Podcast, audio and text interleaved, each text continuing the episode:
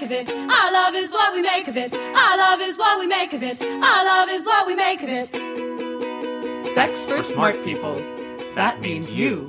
Oh, hi. Hello and welcome to Sex for Smart People. I'm Stephanie. I use pronouns they, them, theirs, or she, her, hers. I'm Dave, and I use he and him. And I'm Dylan Marron, and I use he and him. Beautiful. Dylan Marron. Dylan That's the chant that I ask follows me wherever I go. So thank you. Oh, you. good. sure. You, read can- my rider. You can bring Dave with you on Skype Uh-huh, yeah, wherever, exactly. you, wherever you go. Dylan, I'm so fucking honored to have you with us Oh, today. Thank, thank you so for having much. me. Dylan Marron is a writer and performer. Uh, you may know him from uh, Welcome to Night Vale, from The Neo Futurist, Too Much Light Makes the Baby Go Blind, from Every Single Word, uh, that uh, YouTube channel where he put he cuts together every single word that a person of color says in certain movies. It's genius and super important. Um, so Most thank of them you are so about much. six seconds long. Six seconds. Uh, if we get to the epic ones, we're talking about a minute or north of a minute.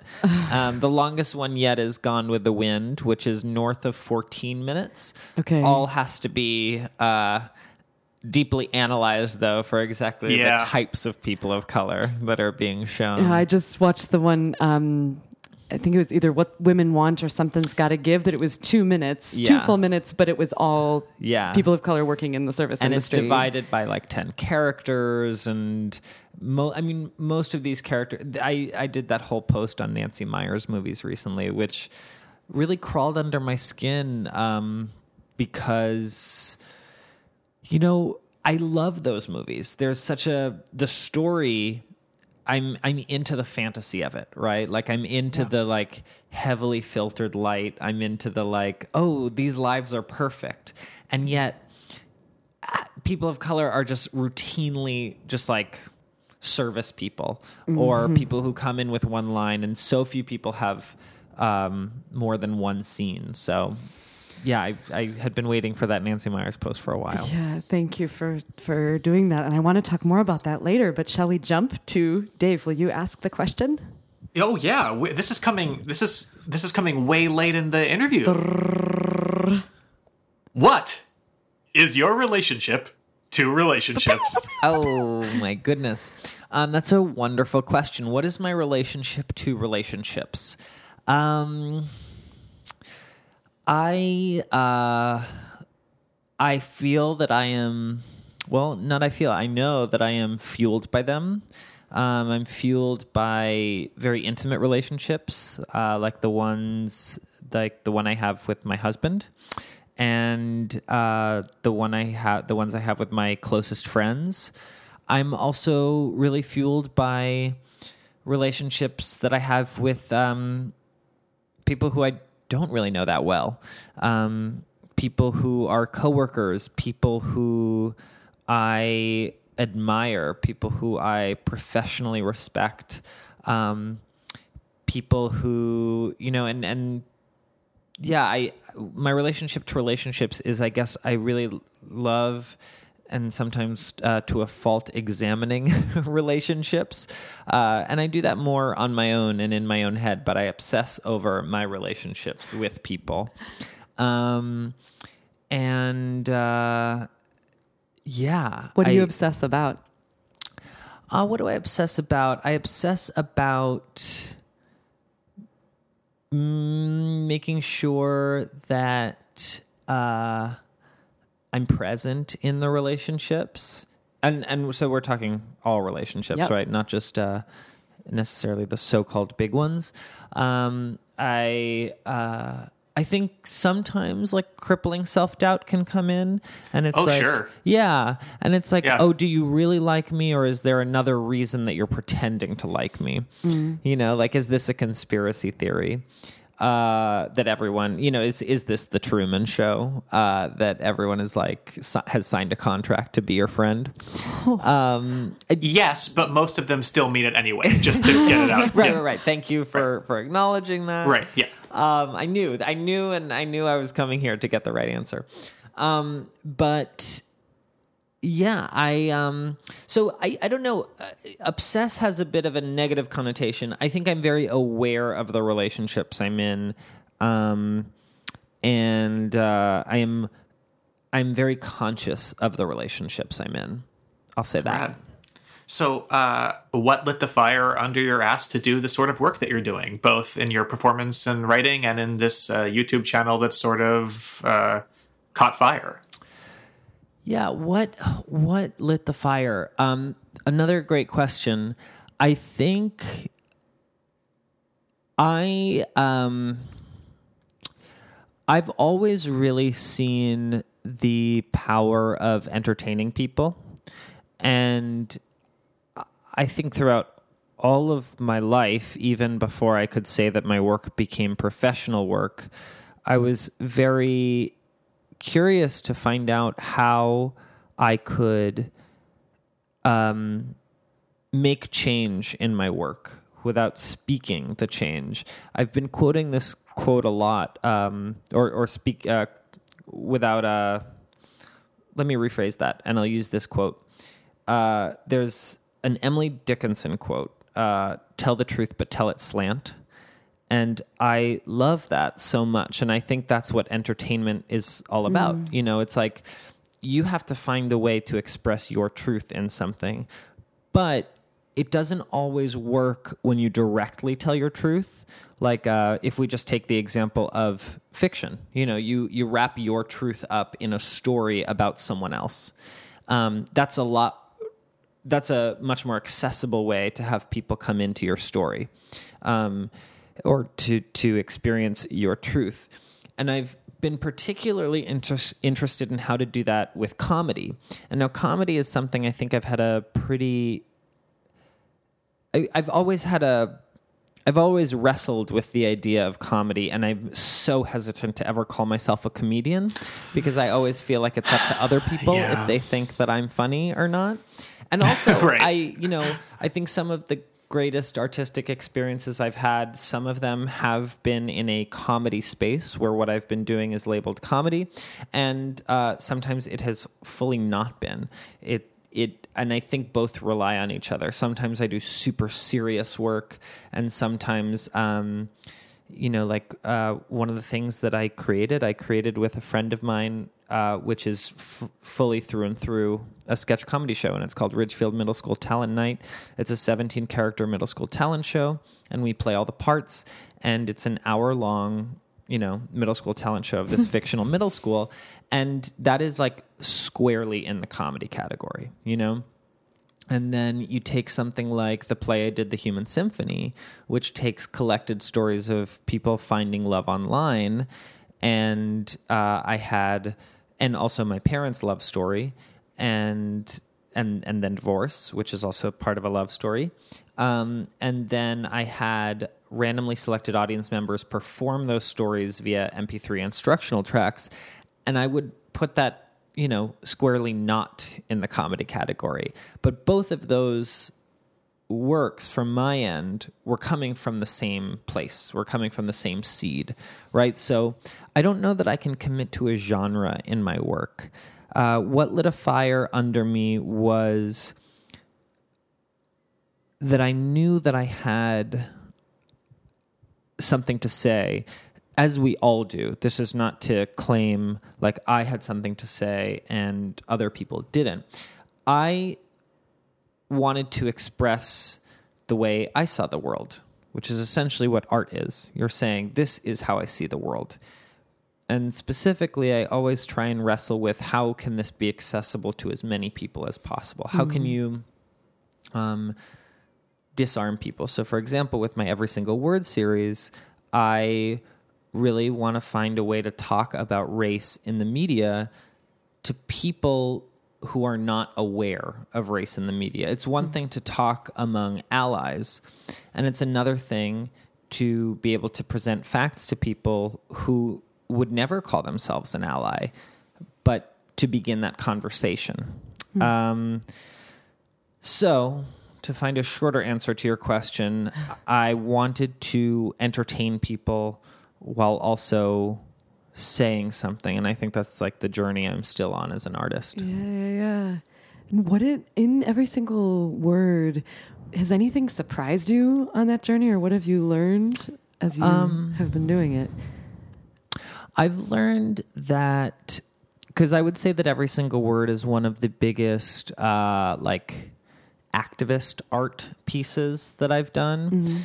Um, and what I've learned is that it is exhausting work to be an ally. Uh, to sorry, it is exhausting work to be an activist, and I have such respect for people who are activists but i also have learned too that you there is no such thing as a full-time activist and there can only be a full-time activist do you feel the same ah, way I talk about this all the time that I feel like I would like to see activist as a word that either no one uses or everyone can because I Yeah. feel like we have this sense of activists are these people over here in the corner that like, you know, and and that that that I can't be a part of it unless I like drop everything. Right. Um, and I think, yeah, a- activist with a little a, artist with a mm-hmm. little a, even chaplain with a little a are all titles that I would like to see Oh, yeah. everyone be able Well, to I'm- claim. I- You're going to make the A smaller than the rest of the letters in chaplain. Mm-hmm. it's big the C, big H, yeah. tiny A. Mm-hmm. I well, and I think, but I think too, it's like any job you can be an activist in any job. You know, like um, I and I've been saying this in talks recently. Whenever I talk about race on film, where it's like, no, no, you cannot claim activist as like your paid job. I don't know anyone who can claim activist as their paid job. There's something that the activism goes into. Um, but you can be an activist as an iBanker. You know, like if if you go into a world and you choose to change part of that world for what you see as good, you are an activist. You know, and um, so yeah. So I think what has surprised me with every single word is how much energy it takes even to c- keep convincing yourself that this matters um, because because I know it does, and that's the only reason I'm doing it. But and I'm not even talking about like listening to the haters. You know, I'm just saying like sometimes you're just like you always question like is this worth it? Am I making any difference at all? Um, I'm just like a speck of dust in the universe that is as, as we all are. yeah yeah and yeah so so it's like battling the whole speck of dust thing and um and then i think when i'm feeling best about it i don't question it and i just i think that i heard dan savage say once about the it gets better project um, was that you know he said if uh, if I save one person's life, it is the biggest success, right? And I don't know that I'm saving lives with the Every Single Word series. I am trying to point something out in a way that disarms people. Because I find that in race talk too, if you point your finger and call someone racist, that's it. The conversation is done. You can't Yeah. really have productive, meaningful uh, conversations because, of course, if you're accused of something that is bad, you're going to be on the defensive. One of the many, many things that I love about the Every Single Word project and uh, that points to what you're saying of how, how do we invite people into actual Right. reckoning with this Right, right, actual right. frame shift. Um, you list um, the POC characters with one name, with no name, POC characters who work in the service industry, POC characters who speak in more than one scene, POC characters who deliver news that affects the storyline, and then it goes on and on to POC characters who have a love interest and a love interest that's reciprocated. Yeah. And so bridging that project to what we do and what we think about, you know, in terms of what stories are we hearing in the mainstream about who is lovable? Yeah.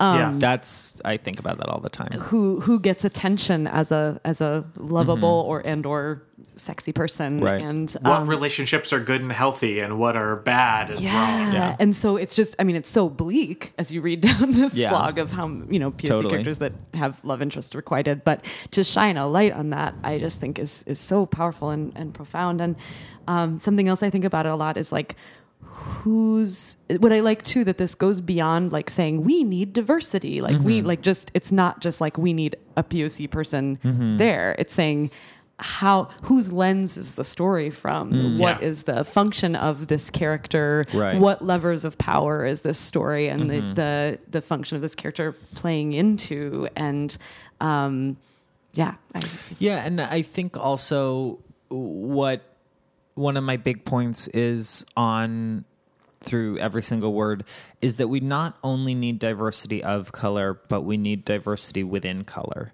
Right? There can't not there needs to not be this monolithic idea of what a Latino man is, uh, of what a black woman is, and and it go you know Chimamanda Ngozi Adichie's whole TED talk about the single story always plays into this, which that. is yeah, it's it's amazing. I don't know about this. Well, she she um she gave a TED talk uh, on what she called the danger of the single story, and the the kind of crux of it is when she says uh, the problem. So the single story creates stereotype, right? If if you've only heard of uh, one Indian man. And uh, you know his story. That's the single story you have of what it means to be an Indian man. And if that's the only Indian person you know, it's the only Indian. You know, this is what it means to be Indian.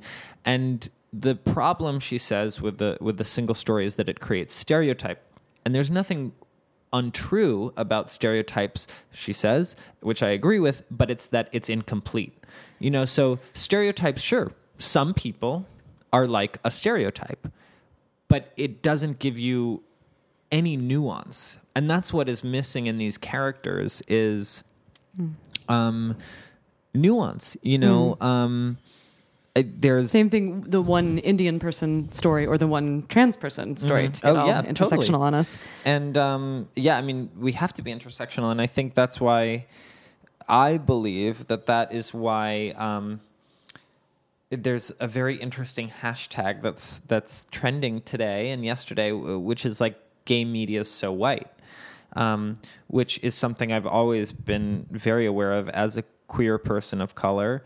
Um, that queerness seems to be such a white thing very similar to you know what happened in second wave feminism how second wave feminism was so white right and and not only white but but kind of um dismissive of other women joining Uh-huh. in and i i think we're seeing so so i i see that hashtag trending and and um it, it just means like we need to complicate what it means. We cannot just have this one type of person anymore. We have to show all different types. And that's the privilege of whiteness on screen is that the privilege of whiteness is nuance. There are just so many different different images of what white men can look like.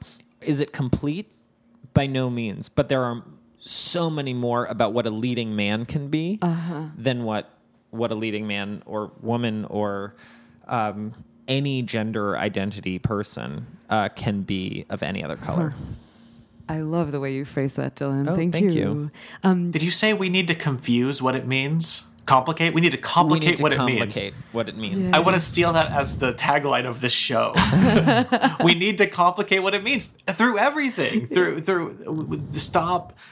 Uh, I don't know. It's the it's the same thing with you should talk to each other about things. It's like don't assume, uh, don't assume that you and other people agree on what the definitions of words means that you you haven't talked about. of love like means of commitment, Yeah. of gender, of pussy. Of, yeah.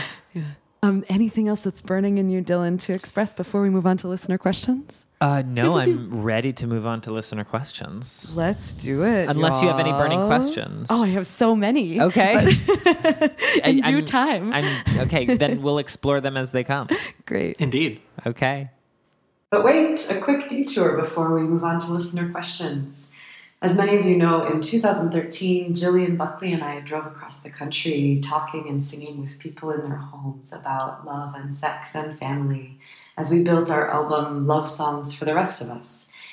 And as excited as we were to share the songs that we were making, we were equally passionate about learning from and hearing from the wide variety of backgrounds and perspectives of the beautiful, generous people that we encountered. And so, as a part of each house concert slash conversation, we asked the question Are you married? If so, why? Uh, if not, would you like to be? And we got so many wonderful responses, and we compiled some of them as a part of a montage, uh, uh, which is on our album. And that's what I'd like to share with you now. And if you like what you hear and you'd like to hear more, you can check it out at lovesongsfortherestofus.com. When I get older, I would love to be married. I'm gay, so until recently, marriage hasn't even been an They option for me. They couldn't wait to get married so they could leave their job. Now we can use it to protect our family too. So, in the two years since my divorce, I have allowed myself to flourish. Because I'm not sure what marriage means to me. Neither yet. of us really has the wedding gene Not in us, and lightly. having a marriage certificate We doesn't let make a difference ink in the on paper we've made to each other. dictate 50 years what is, is a now very long true or time. not true. underground for 12 years. So, why do we still choose to be married? life. Married? Because Not around kind of setting We me still down. have a loving relationship. You know, relationship. I got arrested with the man who's the father of We still my want to be together. And it works So we got married in the jail most of the time. before he was sentenced to 75 to life. For me, getting married felt like so much more than just a conscious choice. All of your family and friends and made a promise. And I don't see marriage as the only alternative to single. Then live into I mean, marriage started future as a public transfer of woman as choice. property from man Kind of an to man. epiphany type I like the idea of the support that we give Polyamory each other, that you can love and I happen to get a multiple great, great people at the same husband. time. So this is my second sort of marriage. caused me to lose myself. Why are we always talking if about I ever marriage? want to give when- up that independence. With all this focus on gay marriage, we so often ignore things like queer Basically, teen you can be homelessness, part of it HIV, felt like AIDS, a deep anti-violence work, over incarceration. what I do believe in is kind of choosing a partner I to got start a married, I family think, with. because I was pregnant and I Long term intentions and commitment and love. Not to be illegitimate. I, I think I actually you sort of bought into that. I'm totally into the idea of The hard marriage. times, To create our own vocabulary. celebrate the good times. Part of it felt like a tremendous leap of faith. You and also reciprocate that part love. You know? We could make that into something amazing. What you decide in your heart is what makes it real. Question one. Thank you. Hey, I'm gay and older than I would like to admit. I think my boyfriend and I are having total communication breakdown. We're in therapy and everything, but hey, all perspectives are potentially helpful. When we have sex, it is fiery and awesome, but that is harder to come by these days. Our schedules are opposite, and we are both tired and cranky all the time.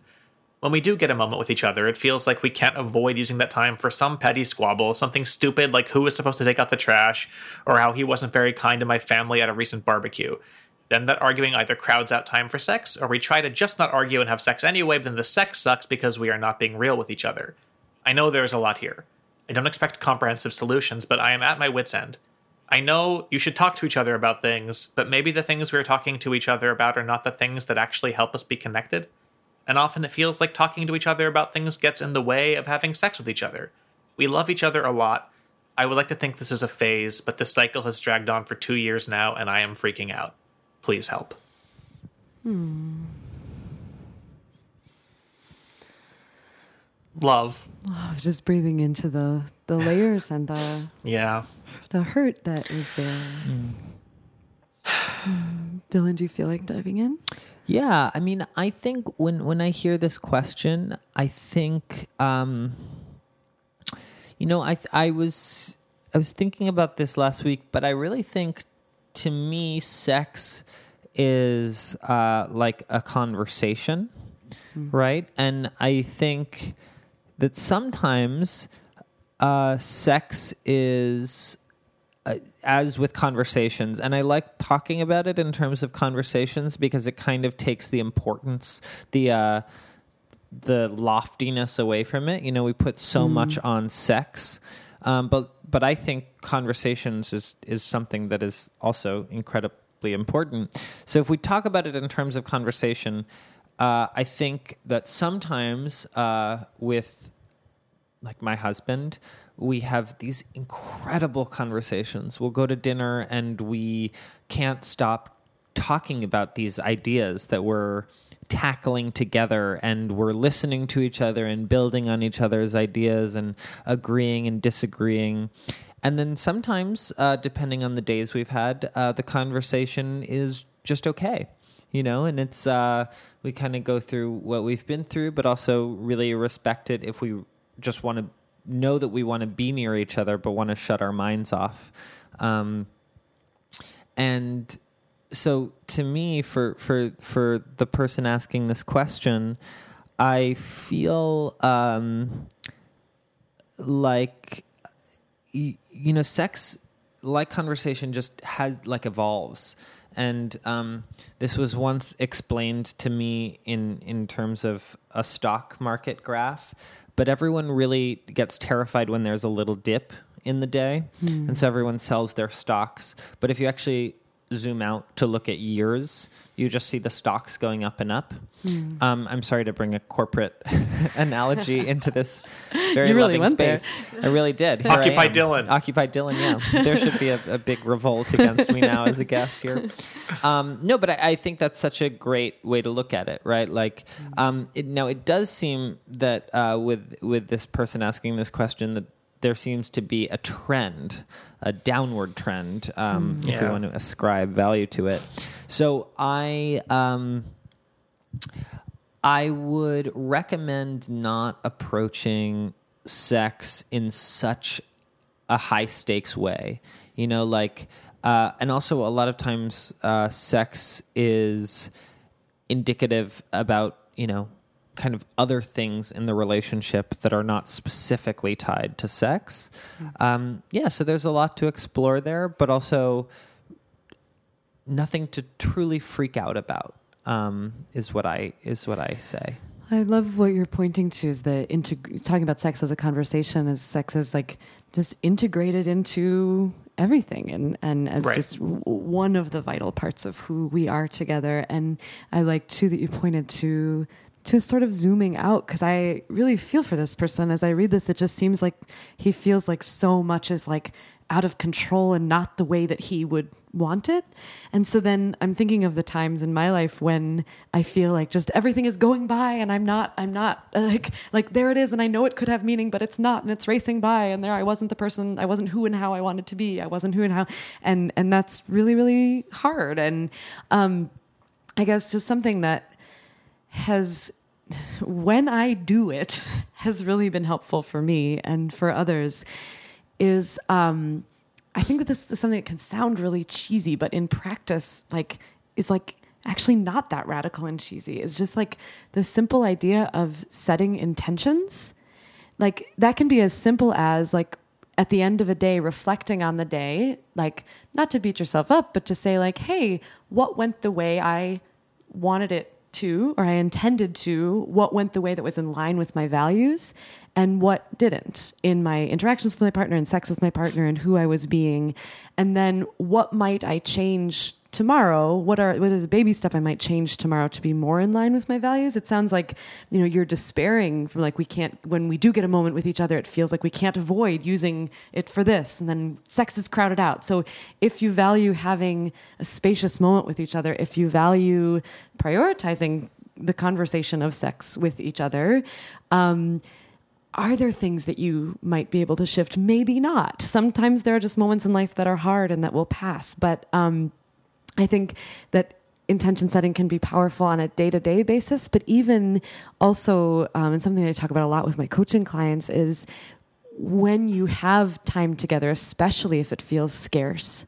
Um, a- another way of checking in with yourself and with your partner can be um, just notice like how how are you right now in your body heart and soul and how would you like to feel in your body heart and soul when this encounter is done whether that's this meal we're sharing this whole day we're riding together this five minutes that we have for a quickie um, that that just taking a second to breathe in and notice um, okay wow i feel really stressed and not present with you right now. How would i like to feel in an hour after we have a meal and maybe a quickie if we're lucky? Like eh, how would i like to feel is just at least slightly more connected to you um, that is doable and I, I just am it's not that if we put an intention out in the universe that we're guaranteed to have that thing. I don't believe in that kind of magical thinking, but I do believe that where our focus goes, our energy goes, and by being clear with ourself and our our desires and needs in any given moment, we have at least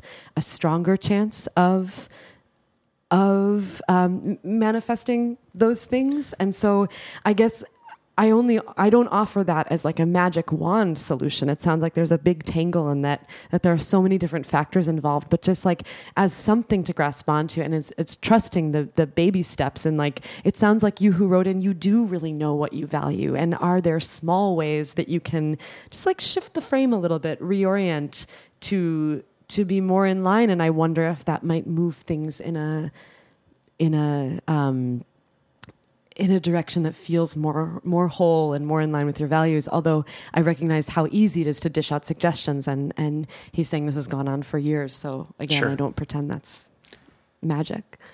There's something that I'm fond of to sort of piggyback on some of the suge- suggestions or ideas you had there, which I think that the idea of a daily check in with yourself about what in my day went well actually sounds kind of radical to me. It's not something that I'd thought of or think that I'd be good at, but something that I think I'd like to do. But um, voiced revelation has really helped me through some really tough times, especially. Like, for instance, it has super helped me when I realize I'm having a panic attack to say aloud, I am having a panic attack. it makes it real and dealable for me in a situation. And this has actually happened in conversations too, where I'm saying where I can actually find a way to say, like, hey, I don't like how I'm talking right now. Give me one second. Let me try that. Let me take a minute to sort of something went wrong in in my wiring. Let me take a second to try to get everything back in place, and then we'll try this again. Of if if you are having these uh, revelations much after these daily arguments, that's this won't be useful. But if you know in the moment that it's happening, if you have this inkling like, oh, I'm acting in a way I don't want to, just I think that it's okay to actually ask for a quick timeout and try to reset where you are Mm. and try to reset your reaction. Um, an apology can be part of that if you feel like you've been doing something you don't want to do.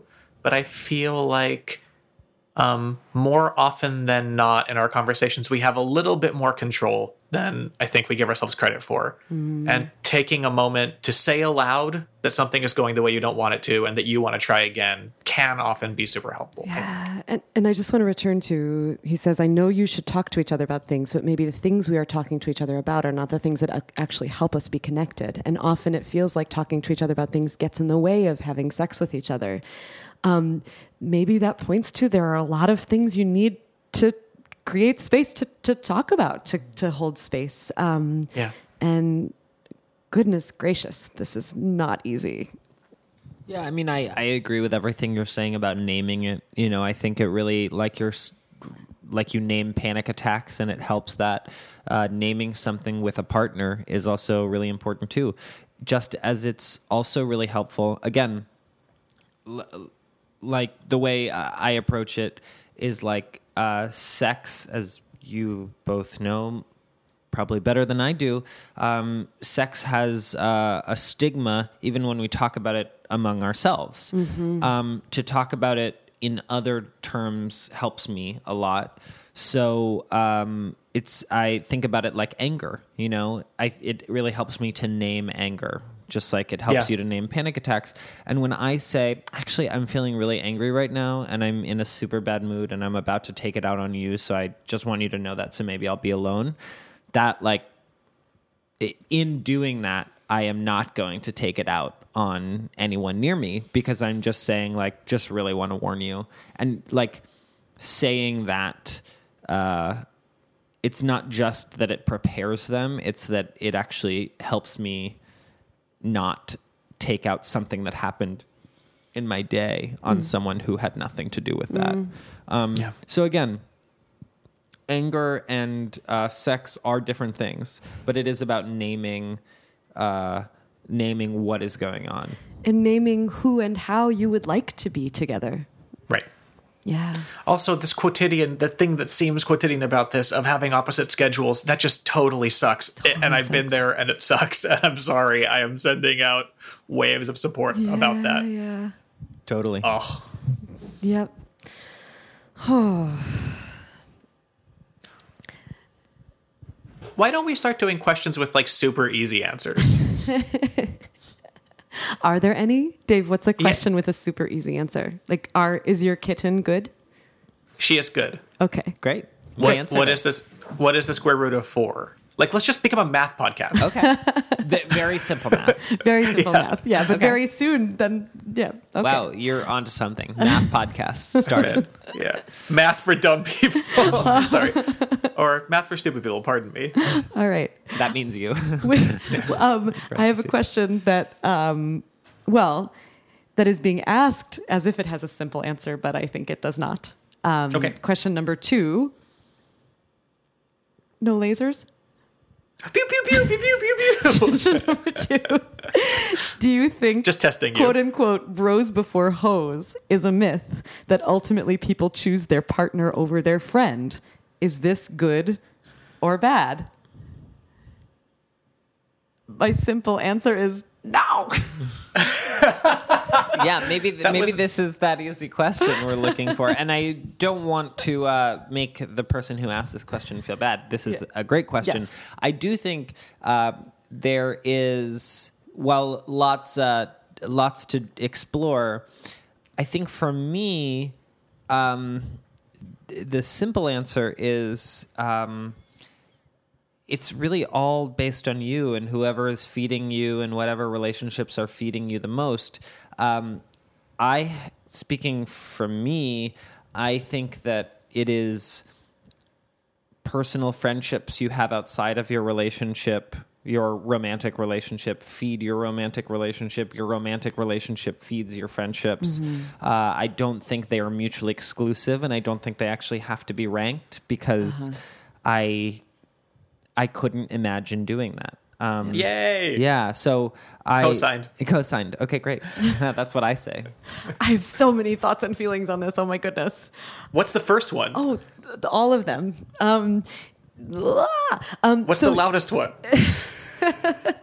I think that that do you think it's a myth that people ultimately choose their partner over their friend? I don't think it's a myth. I think that it's a default script of choosing your partner over your friend. I think maybe especially as I've heard for for like cisgendered straight males, um, I think that there is a tendency to to you know find somebody that you're starting your own nuclear family with and then kind of like privatize your compassion like and and and cloister over there and and be less connected to friends and be less connected to community.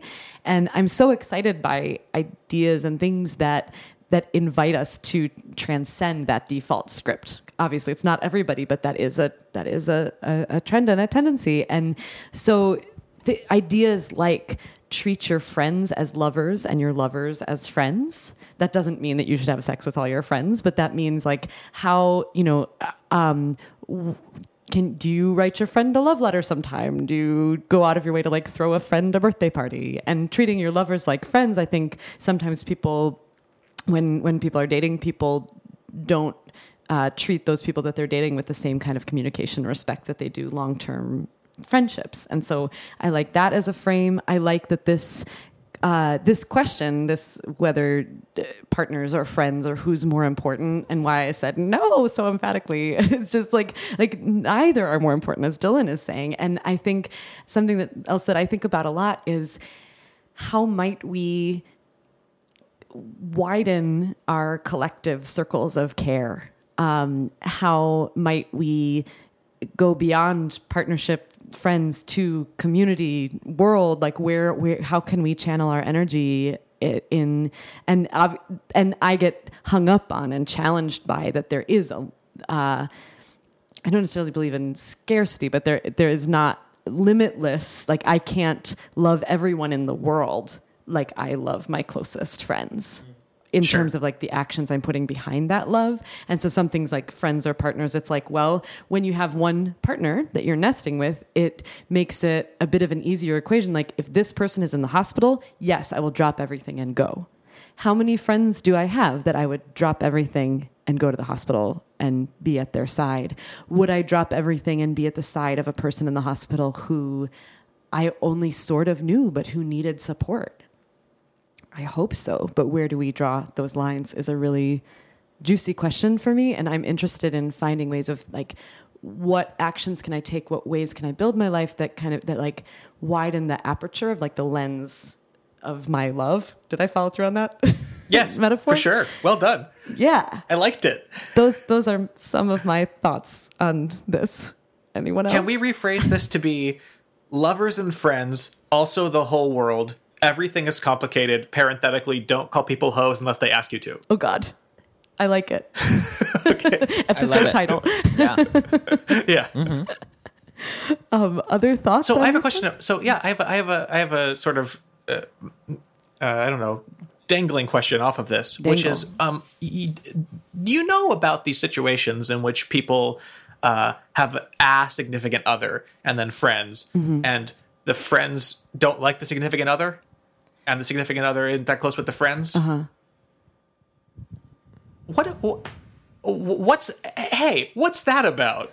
Hey, you ever notice? Sorry, just I, I take it this up. has Hey, happened to you. uh, uh, this I'm not. Uh, I have never been in the position of having my friends not be into my significant other, or vice versa. But I have seen it happen to friends of mine who are dating people that their friends aren't down with. Hmm. What's the deal with that? Who's right? What do you think the deal is with that, Dave?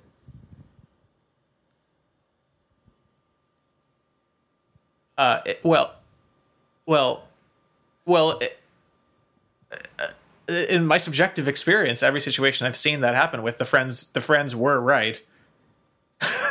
but I don't know if that's just uh, eternally true. I don't know. Do you crowdsource the, the that the, Well, if there's corroboration on the, if many people I'm close to corroborate on having a certain feeling about a thing, I yeah? think it's probably a good idea to listen. But, But, it, it's also about where you're evolving, you know, where you Yeah, are in your yeah, life. And that's a good point. Are you going in a direction where actually your friends don't really represent you anymore? Mm. Right. And your significant other does.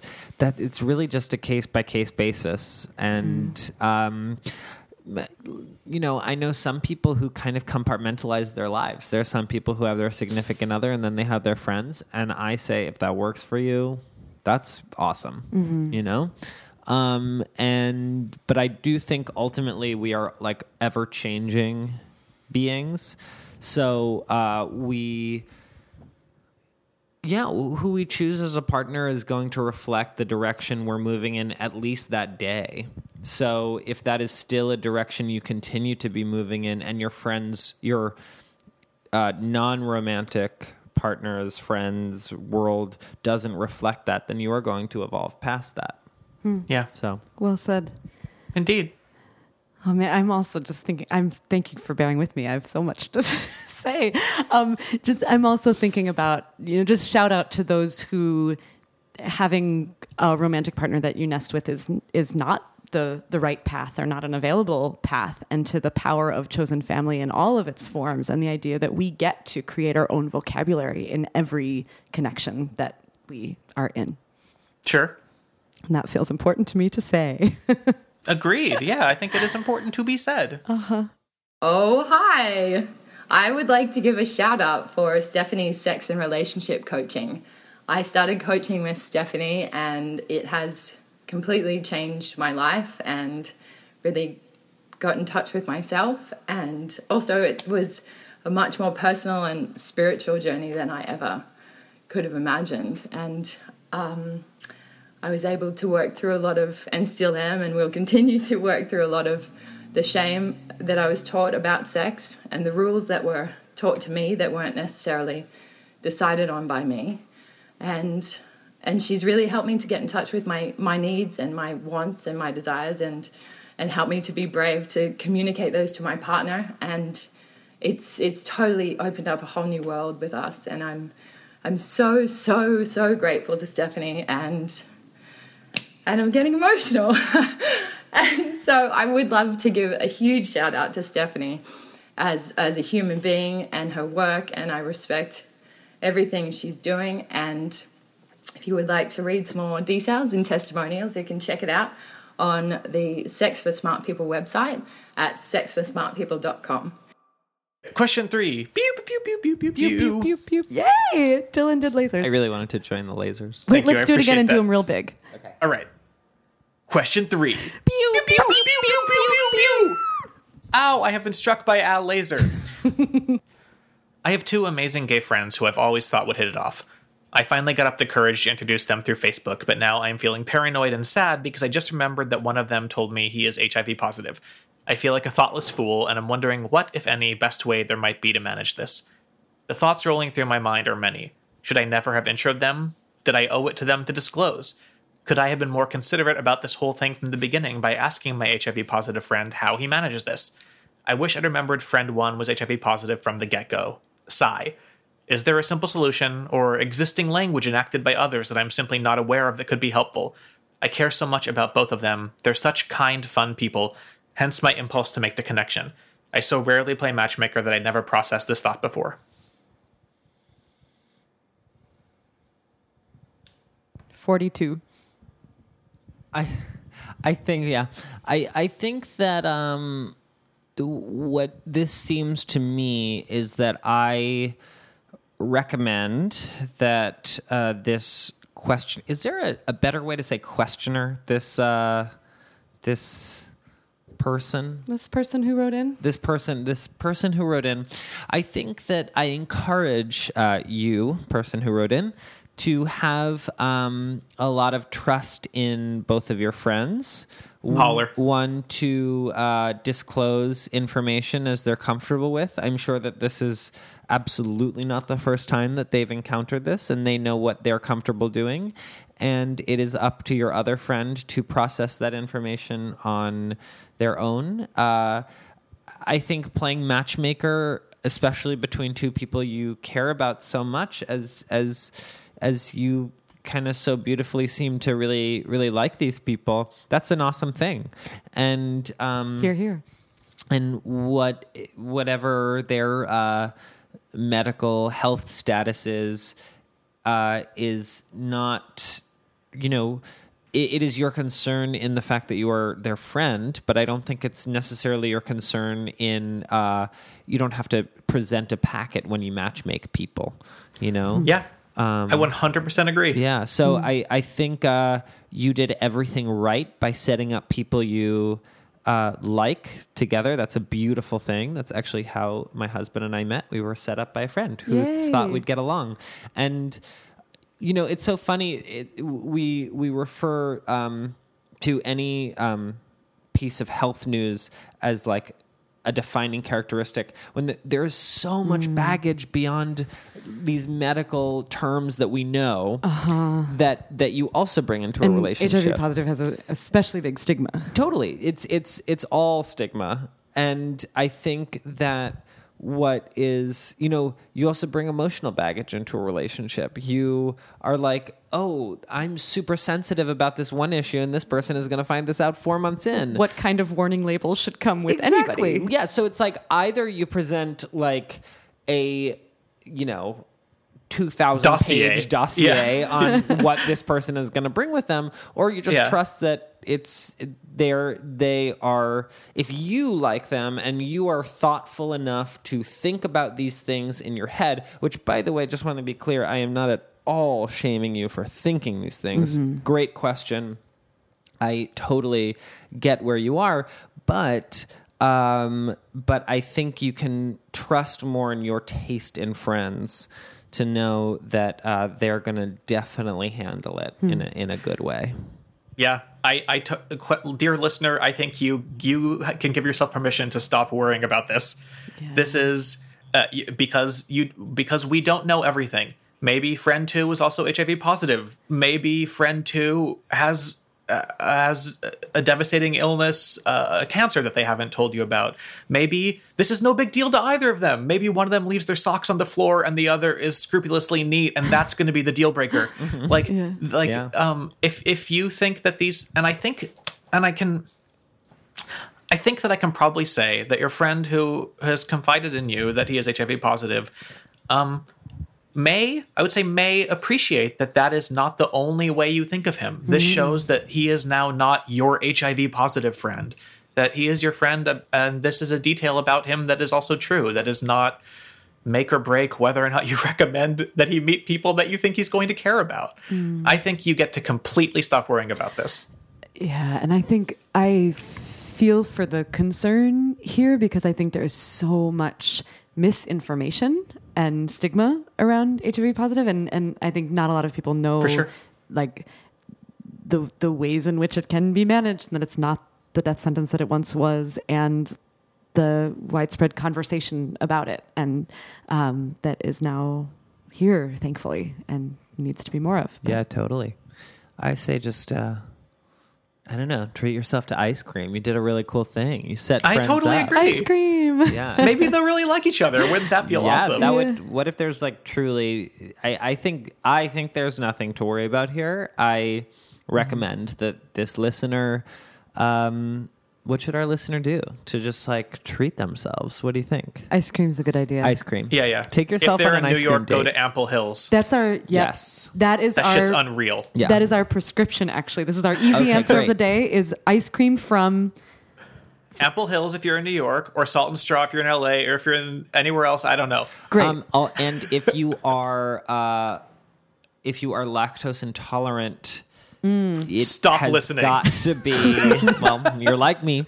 something delicious. Uh, it's got to be DF Mavens or Oh, yeah. um, yeah. Go to DF Mavens or.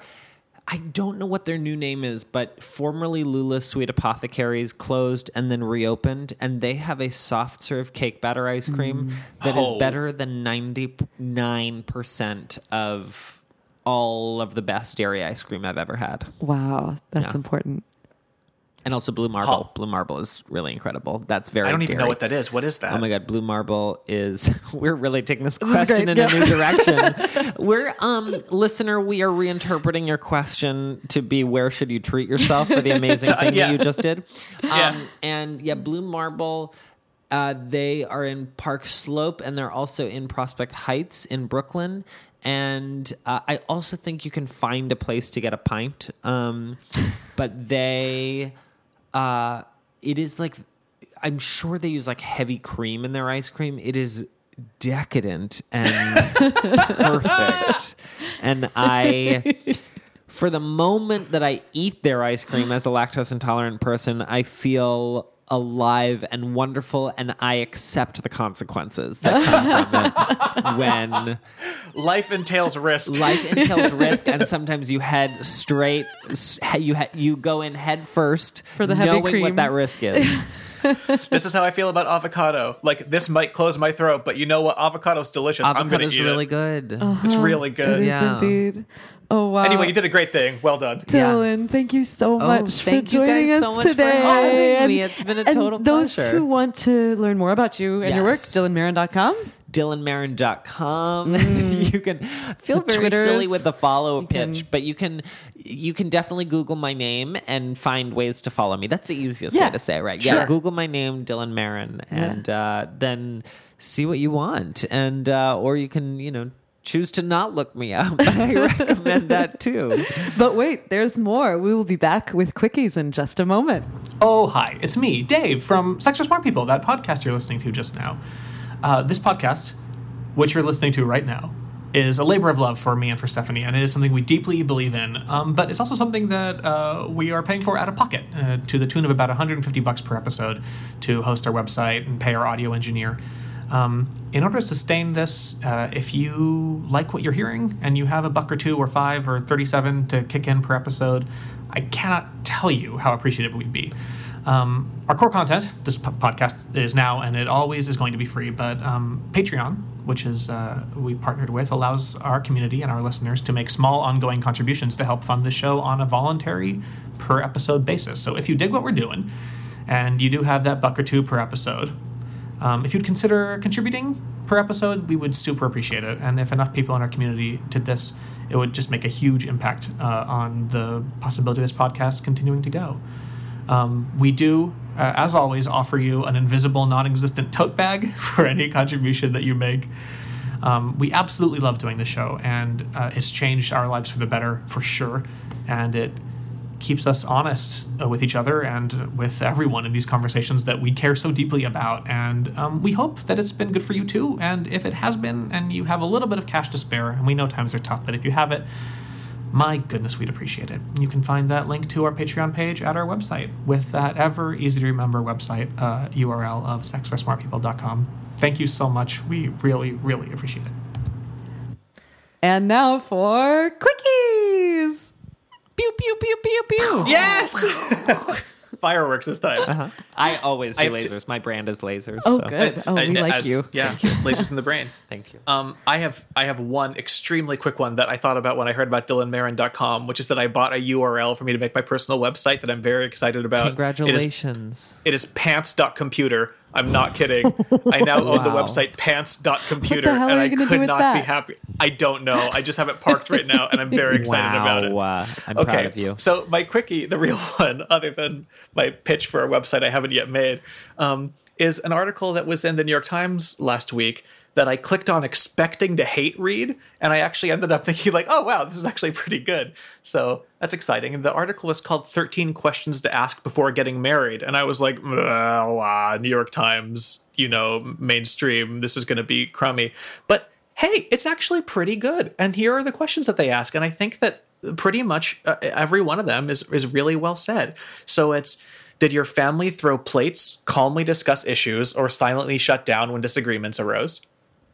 Will we have children, and if we do, will you change diapers? Will our experiences with our exes help us or hinder us? How important is religion? How will we celebrate religious holidays, if at all? Is my debt your debt? Would you be willing to bail me out? What's the most you'd be willing to spend on a car, a couch, or shoes? Can you deal with my doing things without you? Do we like each other's parents? How important is sex to you? How far should we take flirting with other people? Is watching pornography okay? Do you know all the ways I say I love you? What do you admire about me and what are your pet peeves? And how do you see us 10 years from now? I'm into I it. think that's pretty good. Yeah, I, I think those are great conversations to Yeah. have that take many couples uh, a long time, if not never. If, if Yeah. not, yeah. Uh huh. And I think the fact that that's reaching something as mainstream as the New York Times, this idea that relationships um, require this sort of communication is is a really huge and happy deal. And so I did that's not hate awesome. read it. Yeah. I love Reddit. Dylan, as a married person, As a do married you, person- would you add? Are there any burning questions that you would add to that list? I'm sure. I'm sure there are many, but I feel like that covers. I mean, that covers some of the really difficult things to talk about. That once you talk about them, feel amazing. Like what, like we said before, naming, right? Like once you Yeah. name these things, um, but specifically the the big things about money. Like one of the hardest things I think for many couples is to talk about money. Um, we're not really trained. Money is such a private thing in our culture, um, so that when we we enter into a relationship. Um, you have to find a way to talk about it. Also, it's uh, you know, fascinated and such a fan of that pornography question of like, Yeah. yeah, I think it's important to totally name that and and also be like, yeah, like sometimes I pass people on the street and I think they're attractive. Is that cheating? You know, Mhm. like Mhm. and and figuring out how you feel about that as a couple, which is not to say you have to come to a consensus as a couple, but you know, you talking about it, naming it, understanding what the other person thinks. So yeah. Cheers Yeah. to that. Yeah. Dylan, you got a quickie? Oh my god, my quickie. Um, okay. Uh, man, I now want to do two. Do them. Um, okay, quickly. uh, I just started and just as quickly finished the entire two seasons of The Affair, the show on Showtime. Have you seen it? I have not. I've seen just the first two oh my episodes. goodness! I want to give out my Hulu account and password on this show so that everyone can watch this show. Um, it is so well written. It is so smart. The acting is incredible, um, and it's about. Oh, I'm sorry to drag your It's okay. headphones. Um, it is about this couple that. Um, uh, spoiler alert in the title. Uh, they're both married and they end up having an affair with each other, and each episode is told from both of their perspectives. And it the attention to detail is so incredible. Uh, where uh, when um, and it's a heterosexual couple, and so when um, he Noah is remembering the story Allison, the woman he has an affair with, she she is depicted in such a different way. She's wearing more uh she's wearing clothing directed at the straight male gaze. And then in her memories, she's not wearing that at all. and it's like there are such different things that are illuminated and how we it just is such a great um, show about perspective and how we remember things and how we Mm.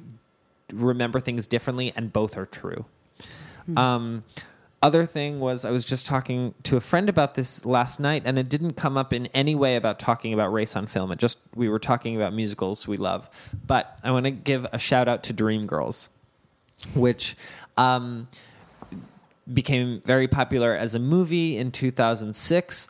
But um, Dreamgirls was a hugely successful stage play that still tours around. There might be a touring production happening right now. Uh, that is an amazing, amazing story. Uh, that is, I think, save for two tiny parts, it is an entirely black cast, Mm. and the story has nothing to do with race. It is about uh, talent, and it is about commodifying talent, and it is about relationships, and it is about rising to power and seeing people you work with rise to power and what rising to power really means. And though the film explored some themes of the civil rights movement that were taking place in the backdrop, the original musical is just like just telling the story of people, which I love, and I and I'm now Lovely. fi- after last night, I was able to articulate why I love it so much. Oh, lovely. I have a similar one. I want to give a huge, huge shout from the rooftops shout out to the web series called Her Story, um, which is the entire season is an hour long.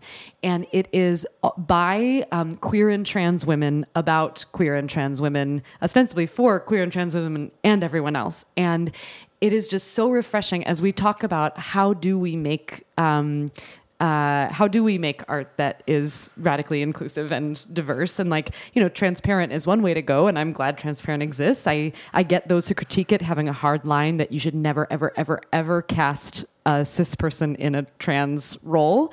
But also i get I, I, I can understand the justifications for Jeffrey Tambor as well, and and um and and I I love transparent that it gives um it, it casts so many wonderful trans people and many of the people involved in crew and, and directing um, are not cis. And um, but i think ultimately transparent is made for like the straight cis gaze. I mean g-a-z-e like we talk a lot about the male gaze. And so what is the straight cis gaze?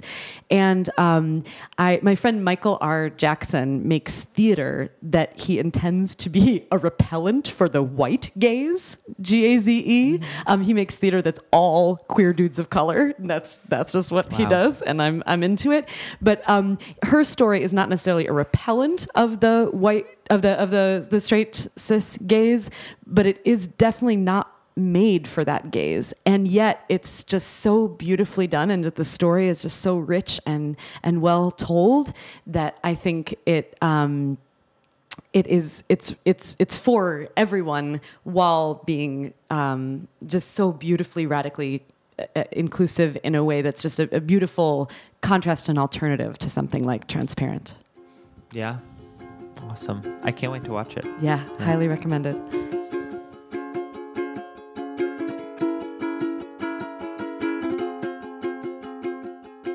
Okay, friends, that's it for this episode. Thanks again to the wonderful Dylan for joining us. And thank you, thank you, thank you to all of you for tuning in and for being a part of this conversation with us. And we love hearing from you at any time. Uh, we'd love to hear your thoughts, your objections, your ideas, uh, your questions that you'd like us to address on future episodes. You can find the ways to reach us on our website, sexforsmartpeople.com. And there you'll find how to connect with us in other ways too Facebook, Twitter, Tumblr, all of the ways. And if you dig what we do, please do consider going to patreon.com slash sex for smart people and throwing us a buck or two per episode. And so much gratitude to those of you who are already a part of our support team that way.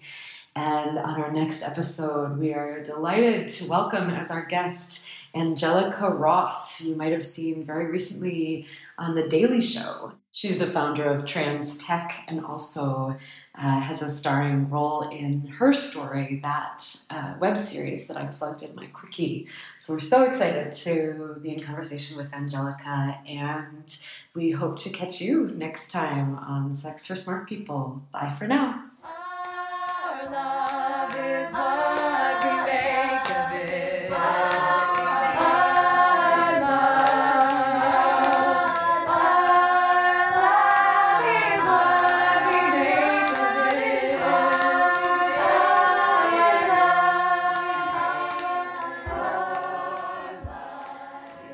Setting intentions is the sexiest. Being able to laugh during sex is the sexiest. Awareness is the sexiest. Oh, I love those. I love you guys. Thank yeah, you, guys, Dylan. this was so fun. Thank you for having me. This is a Thank wonderful you, show. Dylan. I love what you're doing. Thank you. Thank Thank, you. you.